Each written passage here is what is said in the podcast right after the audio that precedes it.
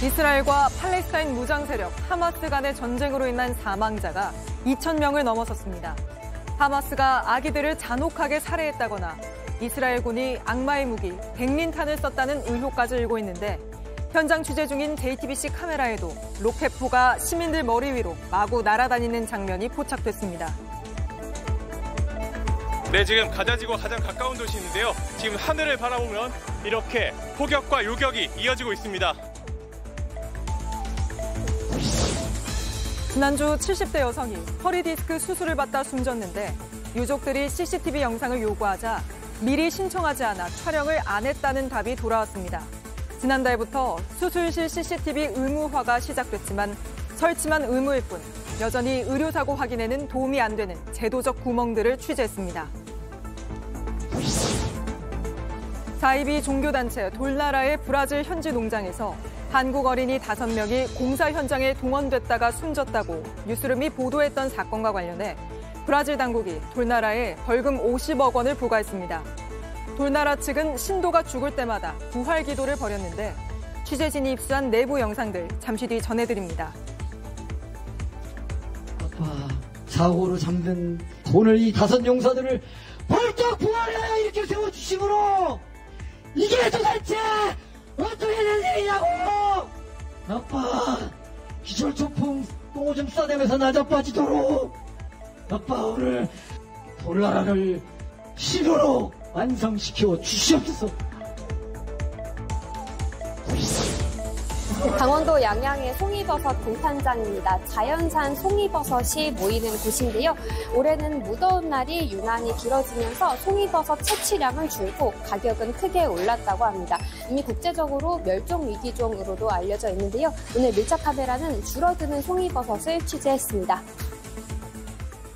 시청자 여러분, JTBC 뉴스룸을 시작하겠습니다. 팔레스타인 무장 세력 하마스의 근거지 가자 지구의 모습입니다. 이스라엘의 보복 공습이 닷새째 이어지면서 이렇게 처참하게 무너지고 있습니다.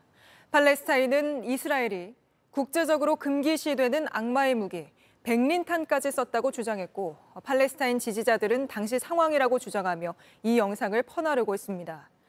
하지만 한 번 전쟁이 벌어지면 비극이 어느 한쪽에서만 일어나지 않죠. 이스라엘은 이스라엘대로 하마스가 휩쓸고 간 마을에서 대학살이 있었다며 아기 시신 수십 구를 수습했다고 밝혔습니다. 전쟁은 점점 참혹해지기만 하고 멈출 기미는 전혀 없습니다. 이스라엘로 급파된 저희 JTBC 카메라에 담긴 장면인데요.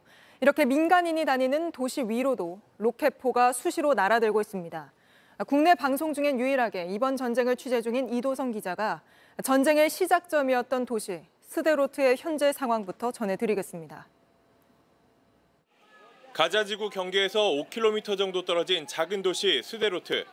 지난 7일 하마스 무장 세력이 가장 먼저 침투한 곳으로 큰 피해가 발생한 곳 중 하나입니다. 한낮이었지만 인적이 거의 없어 마치 유령 도시 같았습니다. 이곳은 가자지구와 가장 가까운 도시 중 한 곳인 만큼 이렇게 군인들이 돌아다니면서 혹시 모를 상황에 대비하고 있었습니다. 도시를 둘러보니 경찰서가 있던 자리는 하마스 공격에 완전히 무너져 폐허로 변했습니다. 앞서 하마스는 이곳의 주요 건물들을 점령했다 이스라엘군의 반격을 받고 퇴각했습니다. 하늘에선 가자 지구 쪽에서 하마스가 쏜 로켓포가 수시로 날아들었습니다. 곧바로 이스라엘 측이 쏜 방어 미사일이 요격하는 장면도 포착됐습니다. 네, 지금 가자지구와 가장 가까운 도시인데요. 지금 하늘을 바라보면 이렇게 폭격과 요격이 이어지고 있습니다. 이곳은 평소에도 유사시를 대비해 방공호가 곳곳에 설치되어 있습니다.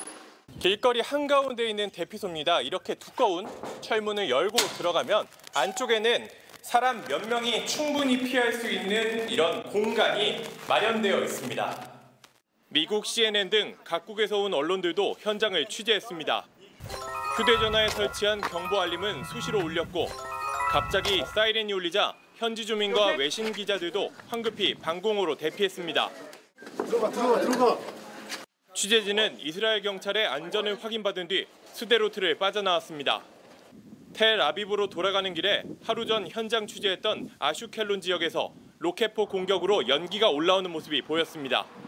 이스라엘에서 JTBC 이도성입니다. 네, 바로 현지로 가보겠습니다. 자, 이도성 기자. 아, 지금 로켓포가 하늘 위로 막 날아다니는 모습이 포착되고 있는데요. 아, 곧 지상전에 돌입할 거다. 지금 가자지구 주변으로 탱크들이 집결하고 있다. 이런 외신 보도들이 잇따르고 있습니다. 실제로 그런 움직임이 보입니까? 네, 제가 지금 나와 있는 곳이 저희 가자지구에서 저희 대한민국 취재진이 접근할 수 있는 가장 가까운 곳입니다.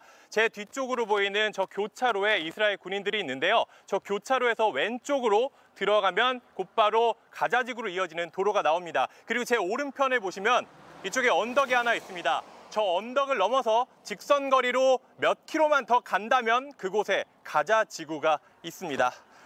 현재 여기서는 저희가 이스라엘 군 그리고 이곳 사정을 잘 아는 현지인들의 도움을 받아서 안전 가이드라인을 들은 다음에 취재를 하고 있기 때문에 현재로서는 안전한 상황으로 중계를 하고 있다는 점 미리 말씀드리겠습니다. 그리고 제 이쪽에 뒤쪽에 방공호가 있는데 만약에 지금 이 상황이라도 경보가 울린다면 저희는 즉시 대피하도록 하겠습니다.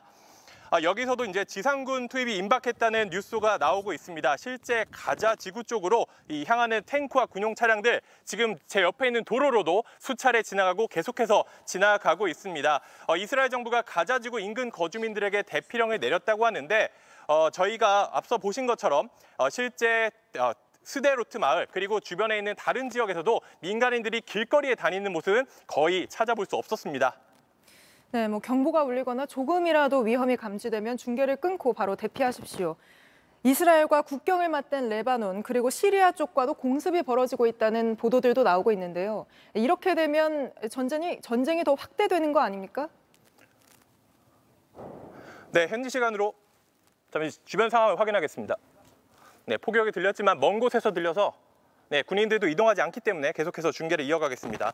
현지 시간 오전 레바논 남부에서 이스라엘을 향해 로켓 15발이 날아왔습니다. 이스라엘 측은 4발은 대공 방어막에 막혔고 나머지는 인가가 없는 곳에 떨어졌다라고 밝혔습니다. 또 조금 전 이스라엘도 레바논 남부를 향해 반격 중이라는 소식이 막 들어왔습니다. 이번 무력 충돌로 지금까지 이스라엘과 팔레스타인 양측에서 벌써 사망자가 2천 명이 넘게 나왔습니다. 이렇게 동시다발적으로 교전이 이어지면서 사상자는 더 늘어날 전망입니다. 네, 지금 이 기자 안전도 걱정인데 현재 상황이 괜찮은 겁니까? 네, 저희는 이곳 사정을 잘 아는 교민에게 어, 지금 그 조언을 받았고 또 이곳에 있는 이스라엘군에게 안전 가이드라인을 지침을 받았습니다. 그렇기 때문에 주변 상황을 확인하면서 충분히 안전한 상황에서 어, 중계를 진행했습니다. 네, 알겠습니다. 안전하게 취재하시길 바랍니다. 지금까지 이스라엘에서 이도성 기자였습니다. 네, 이스라엘은 하마스가 휩쓸고 간 마을에서 끔찍한 대학살이 벌어진 사실을 확인했다고 밝혔습니다. 평화로운 주말에 잠을 자거나 식사를 하던 민간인 수백 명이 사망했고 갓난 아기까지 아기 시신도 무더기로 발견했다고 주장했습니다. 백희연 기자입니다. 총을 든 하마스 무장 세력이 이스라엘 농장 마을인 키부츠에 난입합니다. 집집마다 돌아다니며 무차별 사격을 퍼붓습니다. 이스라엘군이 하마스 무장 세력이 침투했던 남부 지역 일대를 되찾자 대학살의 참상이 여실히 드러나고 있습니다.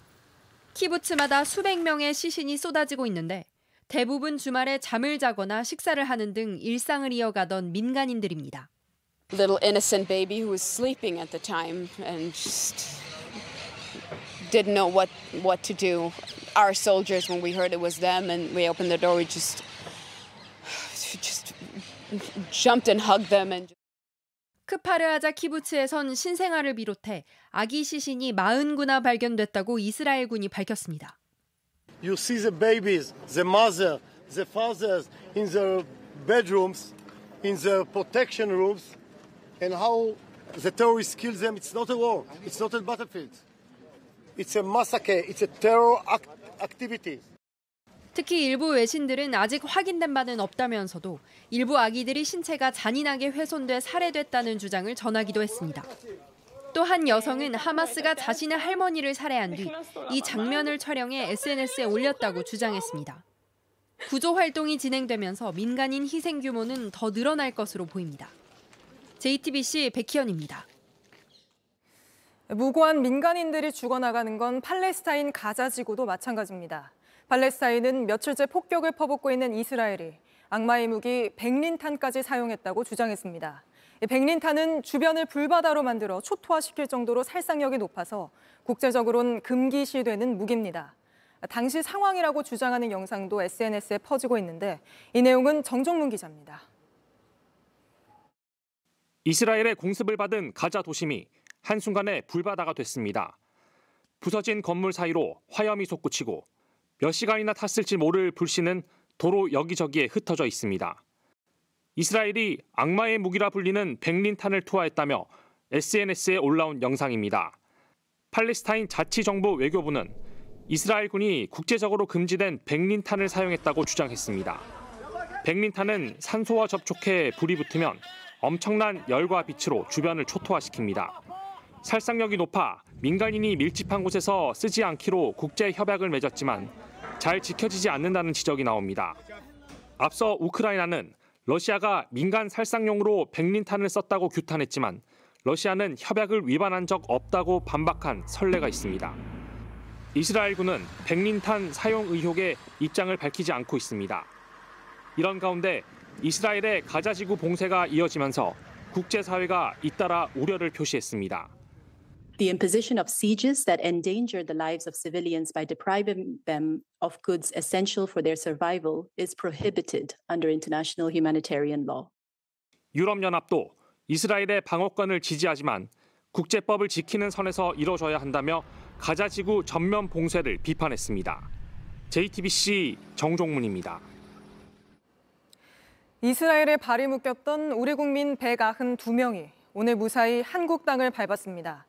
입국장엔 가족들의 안도의 한숨과 또 다행이라는 웃음소리가 터져 나왔는데 아직 이스라엘엔 이번 사태가 터지기 전에 잠시 들어갔다가 발이 묶인 우리 국민 200여 명이 남아있는 상황입니다. 신진 기자입니다. 열흘 만에 아빠를 본 아이들 달려가 와락 안깁니다. 어른들도 부둥켜 안고 웃습니다. 오늘 오전 6시 10분 한국인 192명을 태운 이스라엘발 우리 여객기가 인천국제공항에 도착했습니다. 특별 여행 주의보가 내려지기 전에 갔다가 무력 충돌 탓에 하루가량 늦게 귀국한 사람들입니다. 공격이 집중된 곳에서 멀리 떨어져 있었지만 분위기가 심상치 않았다고 입을 모았습니다. 무서웠죠. 깜짝 놀랐죠. 가는 중간에 탱크 있고 예비군처럼 막 집결해 있고 사람들로 붐비던 관광지가 적막해졌고 유대인들이 굉장히 많이 지금 좀 두려워하고 예, 집에서 전혀 나오지가 않고 여행객들은 공항으로 몰려갔습니다. 공항이 굉장히 복잡했어요. 피하라고 하는 경보까지 나서 지하로도 가고 있습니다. 하늘길이 끊길까 공포가 커졌습니다. 또 소문에 이게 또 마지막 비행기다 하는 그런 것들이 있고요. 그래서 제 상국으로 가려고도 티켓을 땄는데 또 거기까지 조금 막혀 있는 부분들도 있고. 아직 이스라엘에는 여행객 200여 명이 남았습니다. 일부만 와서 마음이 조금 안, 안 좋죠. 31분 가셨는데 18분만 먼저 왔어요. 오늘 13일 예정됐던 대한항공의 이스라엘 직항 노선도 결항될 가능성이 큽니다. 외교부는 육로나 중동 항공편 등을 이용해 무사히 귀국하도록 할 계획입니다. JTBC 신진입니다.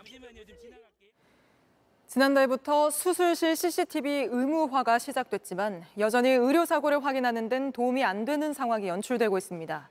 지난주 한 70대 여성이 허리 디스크 수술을 받다 숨져 유족이 병원에 CCTV를 요청했지만 받지 못했습니다. 미리 신청하지 않아 촬영하지 않았다는 게 이유였는데 먼저 저희가 취재한 사례부터 보시고 문제점 짚어보겠습니다. 침대에 누워 수술실로 향하는 여성은 70살 권금자 씨입니다. 남편은 뒤를 따릅니다. 척추 협착증과 허리 디스크 수술을 받으러 가는 길입니다. 늘상 하는 거니까 걱정하지 말아라. 음, 집사람은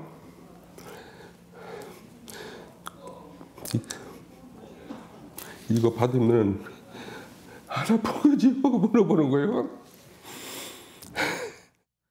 약 5시간 뒤 수술실을 나오는 권 씨. 의식은 없고 팔이 침대 밑으로 늘어졌습니다. 호흡을 제대로 못합니다. 허겁지겁 막 뛰어오더라고요. 그 원장이 나오더라고요. 나오더니 어머니가 숨을 하셔요. 2시간 넘게 심폐소생술을 해도 맥박은 돌아오지 않았습니다. 대학병원으로 옮겼지만 숨졌습니다. 집도인은 수술에 문제가 없었다고 말했습니다. 30몇 년간 일하면서 처음 그런 일을 갑자기 당했기 때문에 저, 저도 왜 그런지 잘 모르겠어요. 죽음을 이해하기 어려웠던 유족은 병원에 수술실 내부 CCTV 영상을 요구했습니다. 녹화하지 않았다는 답이 돌아왔습니다. 저희가 신청하신 분들은 해드리는데 그게 아니면 녹화는 하진 않아요. 왜 안내 안 해줬냐는 질문에 병원 관계자는 곳곳에 안내문이 붙어 있다고 말했습니다. 입퇴원 수속 창구 한 켠에 붙은 안내문은 성인 손바닥 크기였습니다. 정작 미리 촬영 신청을 해야 한다는 내용은 없습니다. 맨 좌측 벽 하단에 요만하게 붙여 있는데 그것조차도 박스로 가려놨습니다. 이걸 누가 봅니까? 유족은 의료진을 고소했지만 사고 원인을 찾기는 쉽지 않습니다. JTBC 이승환입니다. CCTV 촬영을 하려면 미리 신청해야 한다는 사실을 적극 알리지 않아 환자들은 당연히 촬영되는 줄 아는 경우가 많습니다. CCTV 촬영을 했더라도 그 영상을 확인하는 건 더 어렵습니다. 계속해서 이승환 기자가 짚어드립니다. 수술실에선 의사는 계속 안팎을 오갑니다. 여러 방 환자를 동시에 보는 겁니다. 수술 뒤 자리를 지킨 건 간호조무사뿐입니다. 7년 전 25살 권대희 씨는 안면 윤곽 수술을 받다가 과다출혈로 숨졌습니다. 이 영상이 없었다면 권 씨 사망 원인은 밝히지 못했을 겁니다. 수술실 CCTV 의무화로도 이어졌습니다. 수술실 CCTV를 현재까지 500분 이상 보았더니 원장은 수술하다 나가버리고 대신 유령 의사가 들어와서 대리 수술을 하였으며 2년 유예 기간 뒤 지난달 25일부터 수술실 CCTV 설치법이 시행됐습니다. 의료기관 2,396곳 가운데 96%가 설치했습니다. 다만 설치만 의무고 촬영은 의무가 아닙니다. 환자나 보호자가 신청해야 촬영하는데 이런 사실은 적극 알리지 않습니다. 수술실 CCTV 동의 관련돼서 고지문 보셨어요? 아, 아직 못 봤어요. 혹시 못 보셨어요? 저는 아직 못 봤어요. 보건복지부 지침은 안내하라고 할 뿐 구체적인 기준은 없습니다. 게시를 하는 곳이라든지 게시물의 크기, 안내 방법에 대해서 종합적인 좀 지침을 마련할 필요가 있지 않을까라는 녹화 영상 확인은 더 어렵습니다. 영상에 등장하는 모든 의료진 동의를 받아야 합니다. 거부하면 형사 절차를 밟아야 합니다. JTBC 이승환입니다. JTBC는 사이비 종교단체 돌라라가 운영하는 브라질 농장에서 한국인 어린이 5명이 공사 현장에 동원됐다 숨졌다는 소식 보도해드렸습니다. 브라질 노동부가 조사를 벌인 결과 불법 노동 행위가 있었다며 돌라라 측에 벌금 50억 원을 부과했습니다. 저희 탐사보도팀이 현지에서 추가 취재해보니 숨진 신도들이 더 있었고 심지어 이들의 시신을 놓고 부활 기도까지 벌였습니다. 김태형 기자가 취재했습니다.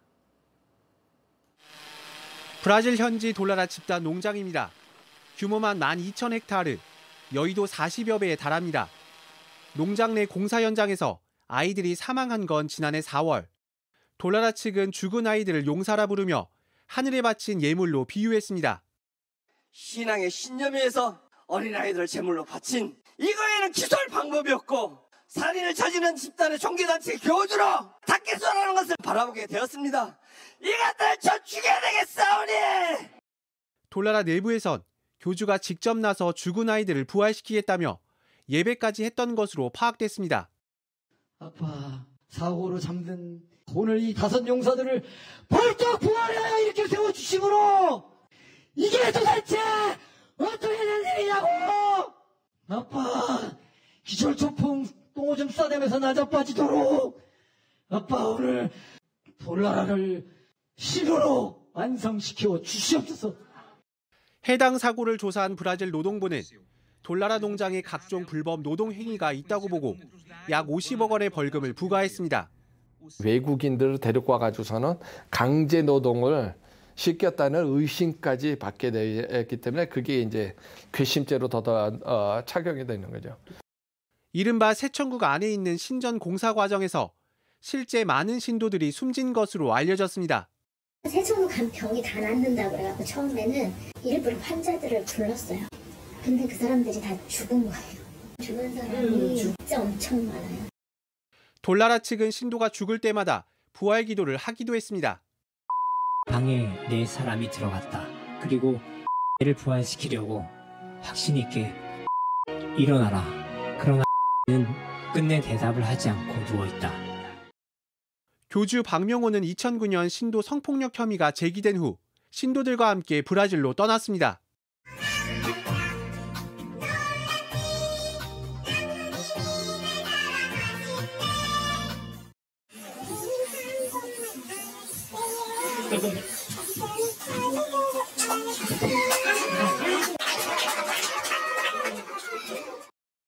브라질 농장을 탈출한 일부 신도들에 의해 아동학대 의혹도 제기됐지만 정작 수사는 이루어지지 않고 있습니다.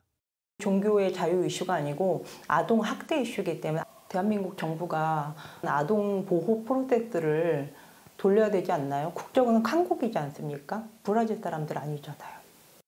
JTBC 김태영입니다.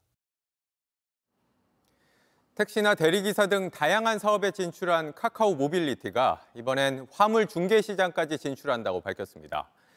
그런데 카카오 모빌리티가 자신들의 기술과 아이디어를 빼서 사업을 시작하는 것이라며 한 중소업체가 반발하고 나섰습니다. 먼저 김한수 기자입니다. 카카오 모빌리티가 다음 주 출시 예정인 카카오티 트러커입니다. 트러커님에게 언제 어디서나 필요한 오더를 자동으로 추천해 드립니다. 화물 기사가 갖고 있는 차량 크기를 등록하면 거기에 맞는 주문을 골라 보여줍니다. 배송이 끝나면 운임도 자동으로 정산돼 곧바로 입금됩니다. 그런데 화물맨이란 중소업체가 자신들의 아이디어였다며 최근 민주당 을지로위원회에 문제를 제기했습니다. 2년 전 회사를 사겠다며 협상했지만 논의는 틀어졌고 기술만 가져갔다는 겁니다. 한 달 동안 회사에 상주하면서 이제 실사를 진행했습니다. 특허 정보, 뭐 재산 정보 이런 것들은 전부 다 남겼다고 봐야죠. 당시 건넨 자료에 맞춤형 정보 제공이나 운임 자동 정산 등 내용이 똑같이 들어 있었다고 주장했습니다. 카카오 모빌리티 측은 업계에서 이미 상용화된 기술이고 자체 시장 조사를 통해 개발했다고 해명했습니다. 또 2018년부터 물류 사업을 준비하며 논의해온 기술이라고도 설명했습니다. 하지만 전문가들의 의견은 다릅니다. 그 기술을 개발할 때 내가 겪을 시행착오를 좀 줄일 수 있었다면 그것도 개발의 이익으로 보고 아이디어 침해로 볼 수 있는 여지가 있습니다. 또 개선된 기술을 만들었다고 해도 시간을 줄이도록 도움을 받았어도 문제가 될 수 있다고 지적했습니다. JTBC 김한수입니다. 카카오 모빌리티가 인수를 논의하면서 중소업체와 회의한 내용도 확인했습니다. 화물 기사가 매월 정해진 금액을 내는 걸 건당으로 바꿀 수 있는지 묻는 대목이 나옵니다. 택시 중개처럼 나중에 서비스가 자리를 잡으면 기사 부담이 커질 수 있다는 우려가 나옵니다. 김지윤 기자입니다. 카카오 택시는 출시 당시엔 택시 기사와 손님에게 수수료를 받지 않았습니다. 그러다 일부 서비스에 수수료를 붙였습니다.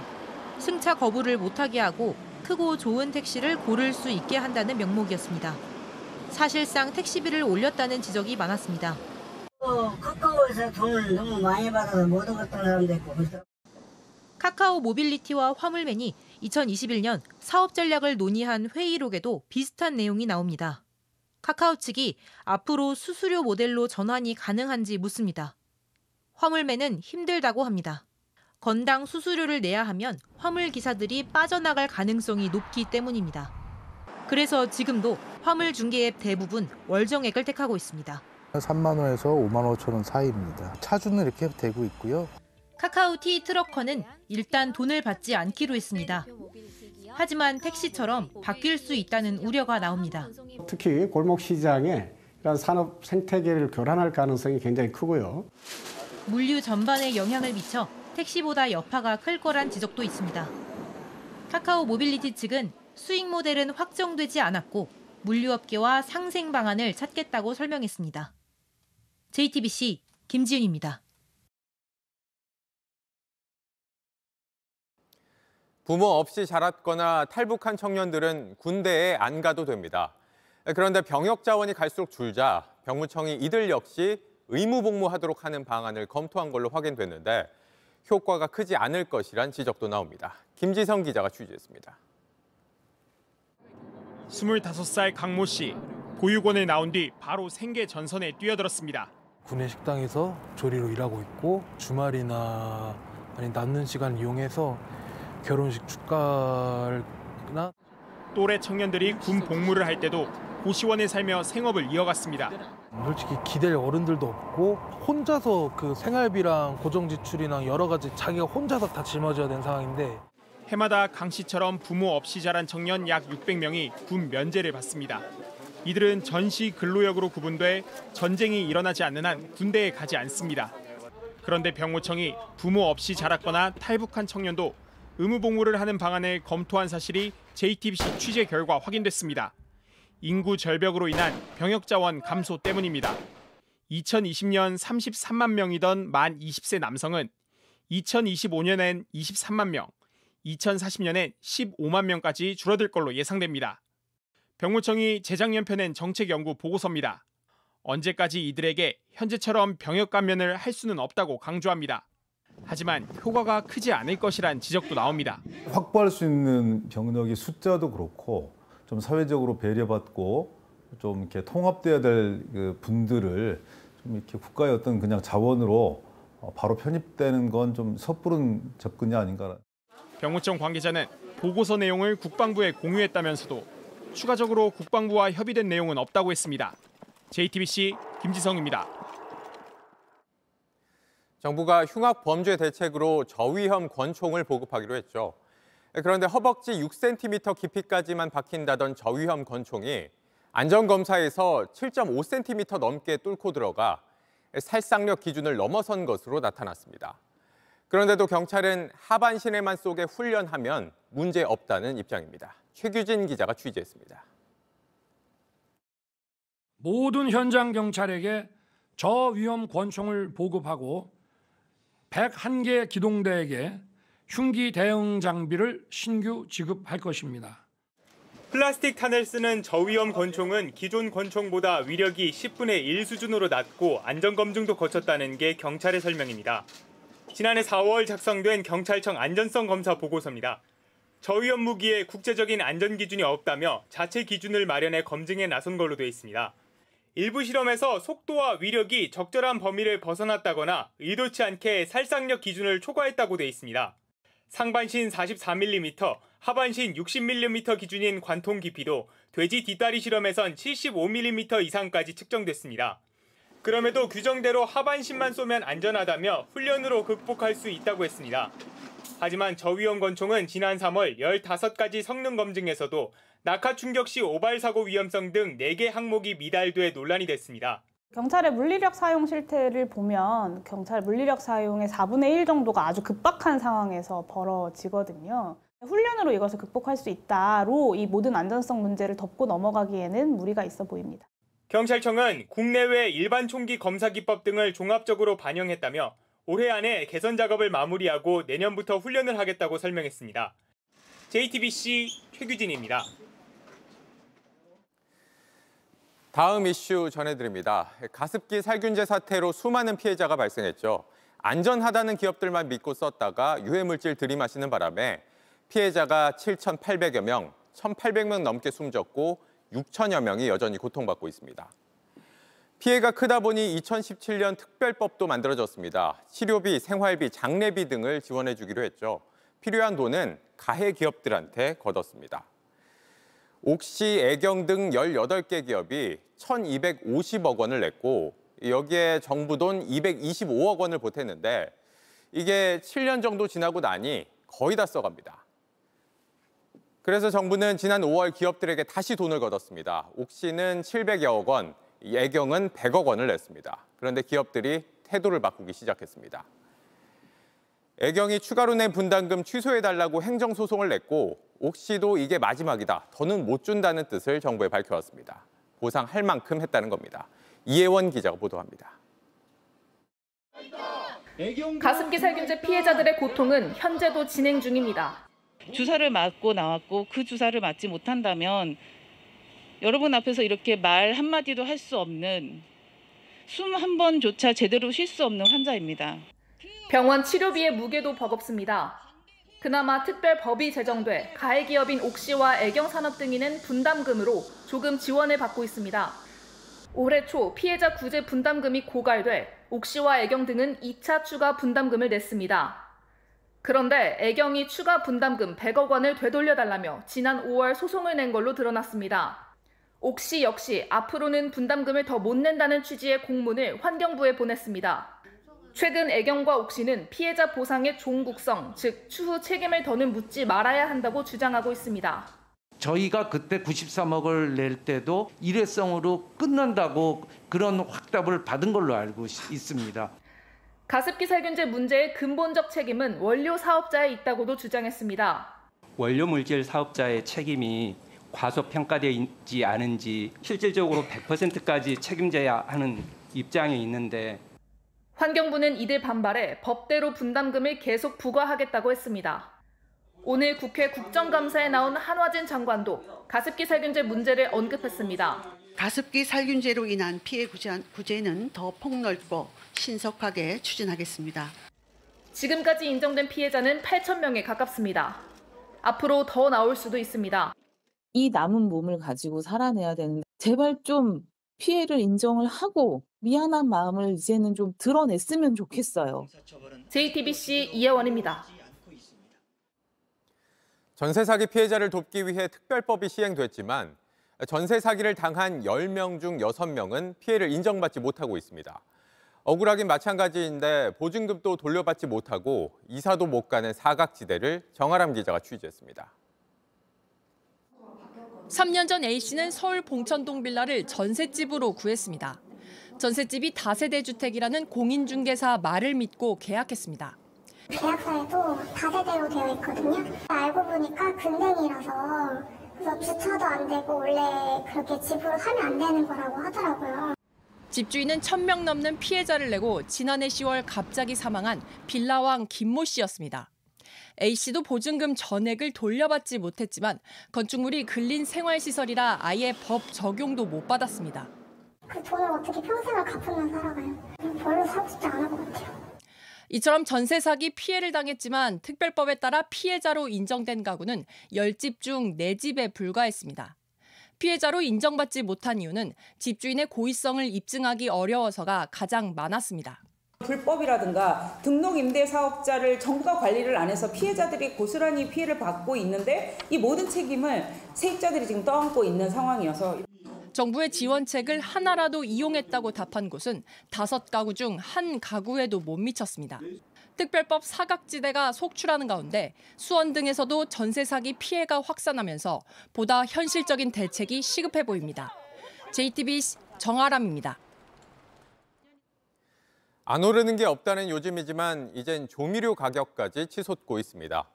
가공식품에 많이 들어가는 설탕과 소금 얘기인데 상승폭이 1년여 만에 최대치를 기록했습니다. 공다솜 기자가 취재했습니다. 서울 노원구의 한 빵집입니다. 카스테라 재료에서 설탕이 차지하는 비중은 15%에 이릅니다. 케이크에 과자까지 굽다 보면 하루 15kg짜리 설탕 한 포대를 쓰는 건 금방입니다. 매일 재료를 수고를 받으면 항상 요즘에는 이제 찍혀나오는 문구가 다음 달에 인상됩니다. 다음 달에 인상입니다. 지난달 설탕 가격은 1년 전보다 17% 정도 올랐습니다.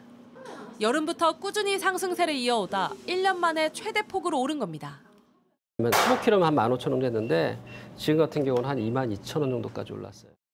국제 설탕 가격은 1년 새 40%가량 뛰었는데 가뭄 여파에 전 세계적으로 사탕수수 작황이 나빴던 데다 주요 생산국인 인도가 수출을 제한하면서 당분간 가격은 더 뛸 전망입니다. 폭우와 태풍으로 생산량이 줄면서 지난달 소금 가격도 1년 새 17% 올랐습니다. 당장 김장 가격도 끌어올릴 전망입니다. 소금값이 두 배가 되다 보니까 이제 만들 때 비용이 많이 발생을 하죠. 그러다 보니까 이제 절임 배추값도 오를 수밖에 없는 거고요. 원재료 값이 큰 폭으로 뛴 데다 인건비나 고금리 비용까지 오르면서 전반적인 먹거리 가격 인상은 불가피해 보입니다. JTBC 공다소입니다. 오늘 법무부 국정감사에선 민주당 이재명 대표의 구속영장 기각을 두고 공방이 벌어졌습니다. 야당은 한동훈 장관이 체포동의안을 설명할 때 유죄를 확정적으로 말했다고 공격했고 한동훈 장관은 영장은 기각됐지만 이후 유죄 판결을 받은 민주당 출신 정치인들 이름을 하나하나 언급하며 반격했습니다. 연지환 기자입니다. 민주당은 한동훈 장관의 발언을 문제 삼았습니다. 체포동의안을 설명할 때 증거를 다수 확보했다고 한 부분입니다. 한 장관이 이날 아주 호언장담하면서 이야기를 했는데 왜 이렇게 다른 결과가 나왔는지 한번 묻지 않을 수가 없습니다. 한 장관은 민주당 정치인들의 이름을 하나하나 언급했습니다. 김경수 어, 전 지사라든가 오거돈 시장, 안희정 지사, 김은경 장관 다 영장 기각됐었지만 실제로 중형받고 수감됐다는 점 말씀드립니다. 야당 대표를 구속하겠다는 취지인데 저 정도 자신도 없어도 되겠습니까? 민주당은 기각 결정에 문제가 있다고 보느냐고 맞받았습니다. 영장 전담 판사가 하루 동안에 보고 결정을 내렸다. 그러면 부실한 결정이라고 판단하는 거예요? 한 장관은 존중한다고 했습니다. 인정된다 하더라도 기각할 수 있는 무제한의 재량이 있는 겁니다. 거기에 대해서 저는 그 판단을 존중하고, 존중하고. 다만 이게 수사 과정일 뿐이고 이균용 대법원장 후보자에 대한 검증 부실도 도마에 올랐습니다. 가부 판단을 하지는 않고요. 자료들을 프로토콜에 따라서 자료를 수집하는 역할까지만 합니다. 또 인사검증 관련 내용을 장관이 따로 보고받지 않아 왔다고 설명했습니다. JTBC 연지환입니다. 서울 강서구청장 보궐선거의 본투표가 오늘 실시됐습니다. 투표는 조금 전인 8시에 마감됐는데 곧 개표가 시작될 걸로 보입니다. 개표소에 나가 있는 취재기자 연결하죠. 자, 하이빈 기자, 최종 투표율이 나왔습니까? 네, 보궐선거여서 투표는 조금 전인 오후 8시까지 진행됐습니다. 잠정 최종 투표율은 48.7%로 집계가 됐습니다. 전체 유권자 50만 600여 명 중 24만여, 24만여 명이 넘는 사람이 참여했습니다. 지금 투표함이 조금씩 이곳 개표소로 들어오고 있는데요. 본격적인 개표 작업은 밤 9시 정도에 시작될 걸로 보입니다. 네, 개표가 밤 9시에 시작되면 당선자 윤곽은 언제쯤 나올 것 같습니까? 네, 밤 11시쯤 나올 것으로 보입니다. 오늘 선거엔 총 6명이 출마했는데요. 여야 후보들은 어제 밤 늦게까지 유세에 집중했었는데 오늘은 비교적 조용한 하루를 보냈습니다. 민주당 진교훈 후보는 투표 동료 차원에서 출퇴근길 인사만 했고 국민의힘 김태우 후보도 별다른 공식 일정 없이 상황을 지켜보고 있습니다. 당선자 윤곽이 나올 때쯤엔 각자 선거사무소에서 결과를 보고 소감을 밝힐 걸로 보입니다. 네, 이번 보궐선거는 총선의 전초전이라는 평가를 받을 정도로 정치권에서 큰 화두였잖아요. 결과에 따라 파장이 크겠죠? 네, 내년 총선 전에 수도권 민심을 가늠해 볼 수 있는 선거라는 점에서 관심이 많이 모아졌었는데요. 연일 정권 심판론을 강조해온 민주당의 경우에는 선거에 질 경우 이재명 대표 체제에 대한 위기론이 대두될 수 있습니다. 국민의힘 역시 큰 격차로 지면 수도권 위기론 등이 다시 불거지면서 현 김기현 대표 체제가 흔들릴 가능성이 있습니다. 네, 개표 상황 하예빈 기자가 전해드렸습니다. 그런데 국민의힘에선 강서구청장 보궐선거부터 수개표해야 결과에 승복할 수 있을 거란 말이 나옵니다. 어제 국정원이 선관위 투개표 시스템이 해킹에 취약하다고 발표한 걸 두고 바로 국민의힘이 선거 시스템을 믿을 수 없게 됐다고 목소리를 높이면서입니다. 더 나아가 사전 투표를 없애는 방안까지 언급했는데 총선 앞두고 선거 결과에 불복하는 분위기를 조장할 수 있다는 지적이 나옵니다. 강희연 기자입니다. 국정원은 전날 선관위 전상망이 해킹에 취약해 선거의 투개표 결과가 조작될 수 있다고 발표했습니다. 국민의힘은 선거의 신뢰성에 문제를 제기하며 사전 투표를 폐지하는 방안까지 언급했습니다. 선관위 선거 시스템 개선이 신뢰성을 갖출 수 없다면 기존 선거제도의 변화까지 검토될 수밖에 없습니다. 지난 선거 결과에 대한 의문도 제기했습니다.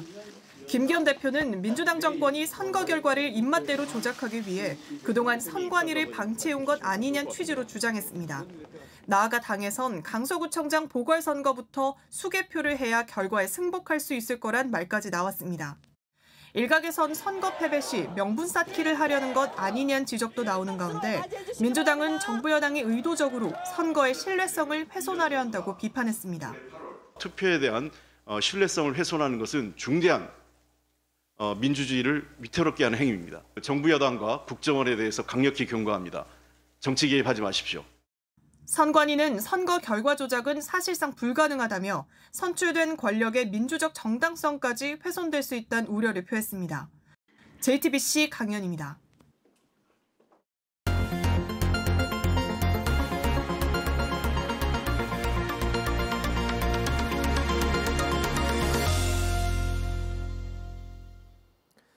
자연산 송이는 1kg에 100만 원을 훌쩍 넘을 정도로 몸값이 비싸지만 정작 농민들은 울상이라고 합니다. 지난 여름 폭염이 계속되고 산불까지 겹친 탓에 생산량이 뚝 떨어졌기 때문입니다. 밀착 카메라 권민재 기자가 취재했습니다. 송이버섯은 가파르고 험한 산에서 자랍니다. 인공적으로 키우는 게 아니라서 어디서 어떻게 자랄지 예측할 수가 없는데요. 송이버섯을 찾아서 이른 아침부터 산을 올라보겠습니다. 산비탈을 오르내립니다. 송이버섯을 밟을까 조심스럽게 발을 내딛습니다. 이쪽으로, 이쪽으로 아무데나 밟으면 안 돼요. 송이버섯 찾기는 육안으로 쉽지 않은데요. 소나무 뿌리 쪽을 살짝 들춰보면 이렇게 동그란 버섯머리가 올라와 있습니다.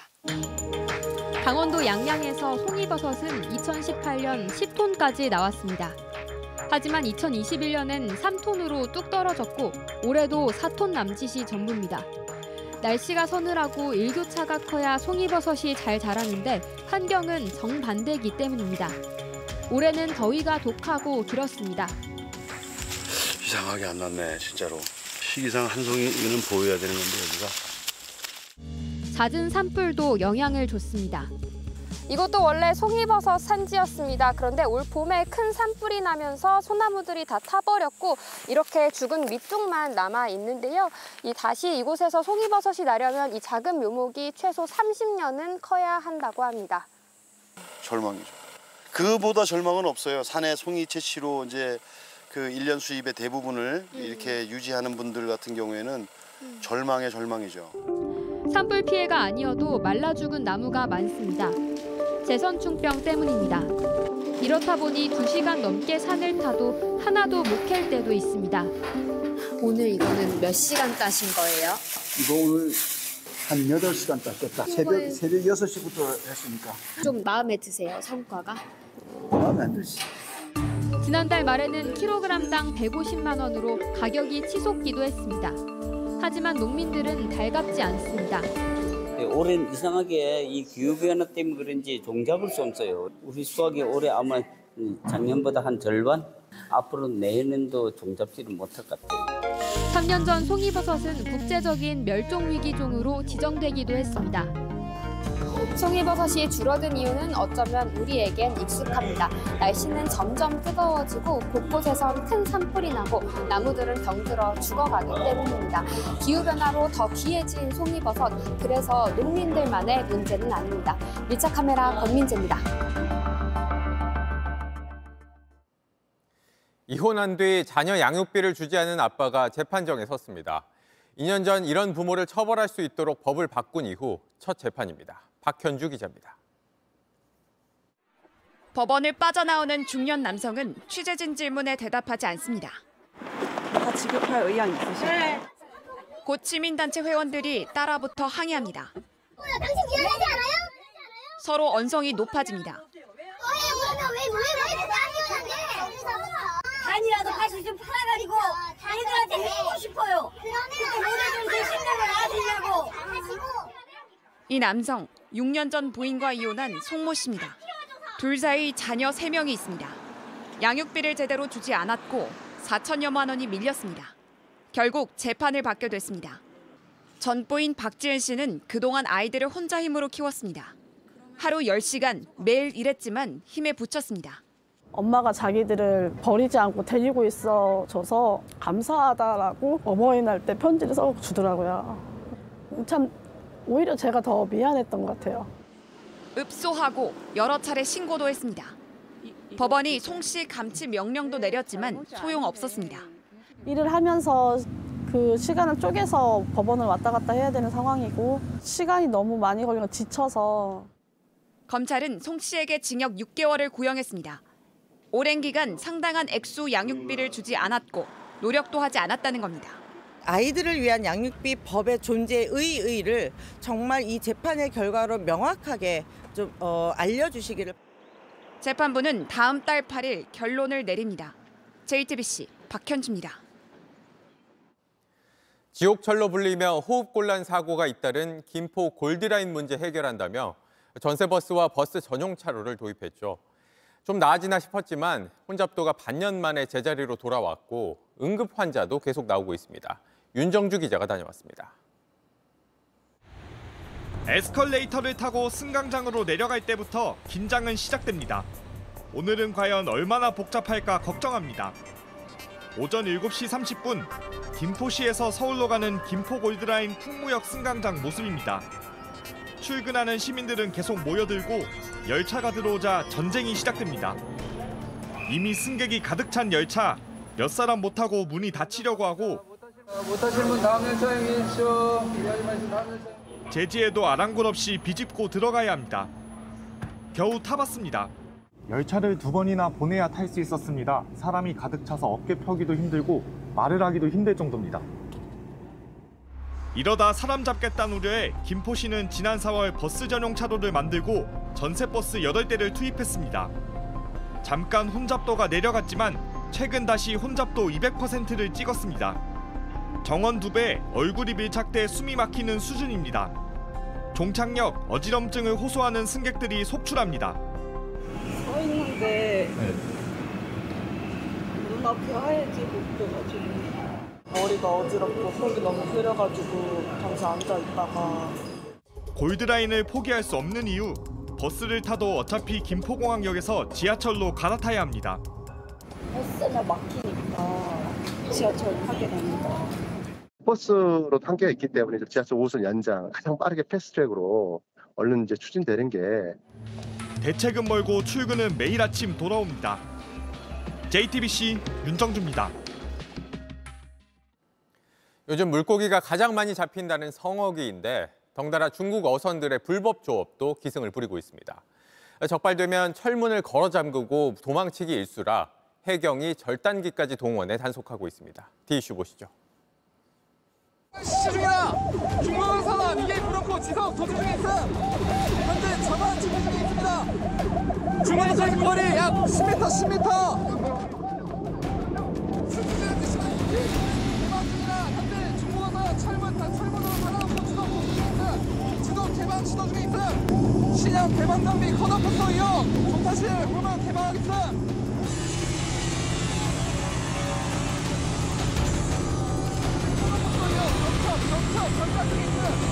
수전 속도가 좀 기존에 있던 것보다 좀 많이 빨라서 절삭 속도가 좀 많이 단축됐습니다.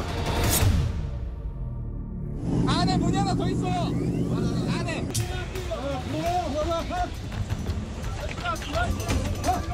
중앙선 조타실 개방 완료.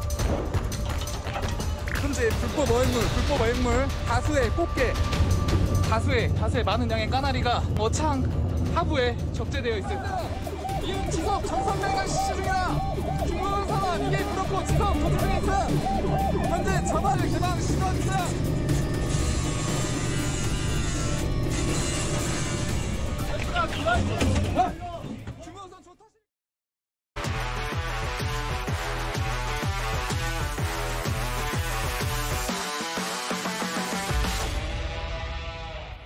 스포츠 뉴스입니다. 모레 튀니즈와의 맞대결을 앞두고 있는 손흥민 선수에게 좋은 소식들이 이어지고 있습니다.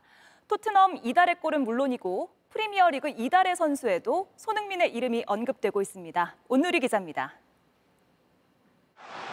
메디슨의 컵백을 받아 왼발로 꽂아 넣은 손흥민의 동점골은 팬들의 가장 많은 지지를 받아 9월 토트넘 최고의 골로 꼽혔습니다.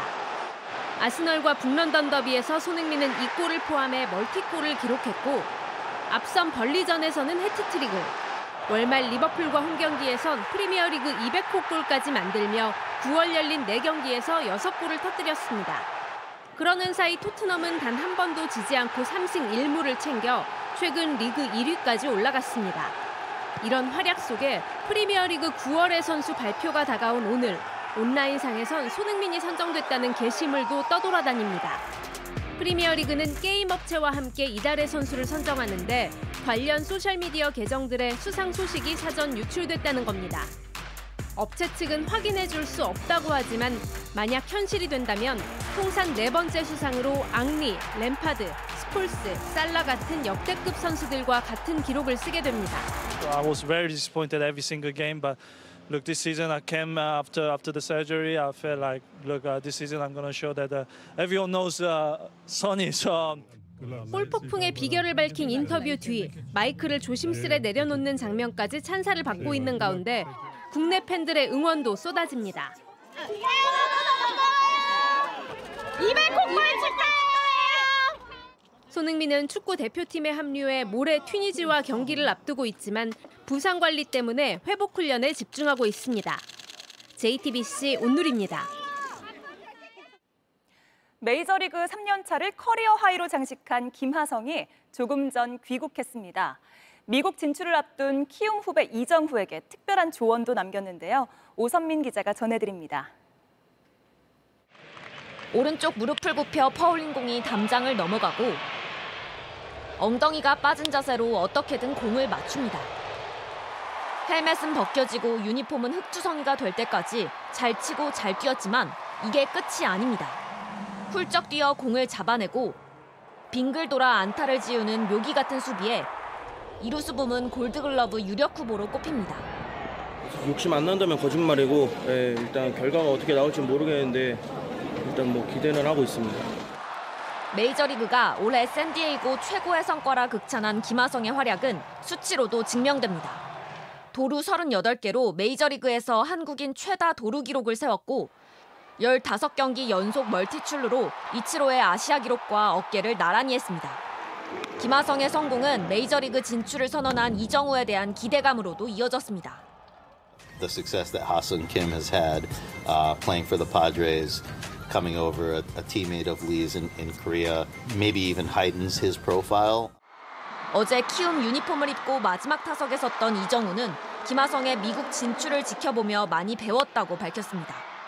워낙 좀 완성형에 가까운 타자라고 생각하기 때문에 메이저리그 투수들의 공을 좀 많이 보고 적응한다면은 메이저리그를 꿈꾸는 후배들을 위해 더 일을 악물었다는 김하성은 네 번째 시즌엔 더 좋은 본보기가 되겠다고 다짐했습니다. 위에 그 메이저리그 선배들의 덕을 봤다고 생각하기 때문에 정우도 저한테 좀 감사해야 되지 않을까. JTBC 오선민입니다.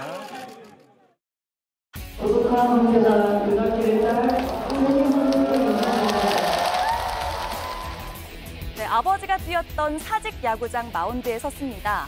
아시안 게임 금메달리스트 윤지수가 롯데 마지막 홈 경기 시구에 나섰는데요.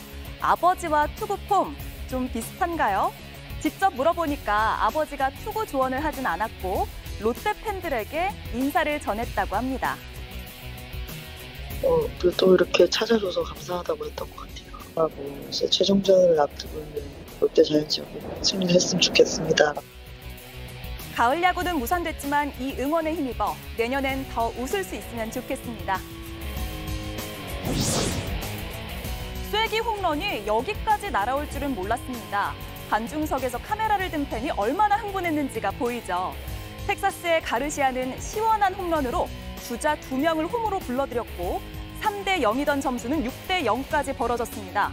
텍사스는 여기에 한 점을 더 달아나며 리그 1위였던 볼티모어에 3연승을 거뒀습니다. 아메리칸 리그 챔피언십 진출은 무려 12년 만이네요. 야구로 치면 담장 앞에서 홈런을 막았다고 해야 할까요? 크리켓을 잘 알진 못해도 이런 수비, 환호가 쏟아질 수밖에 없겠죠.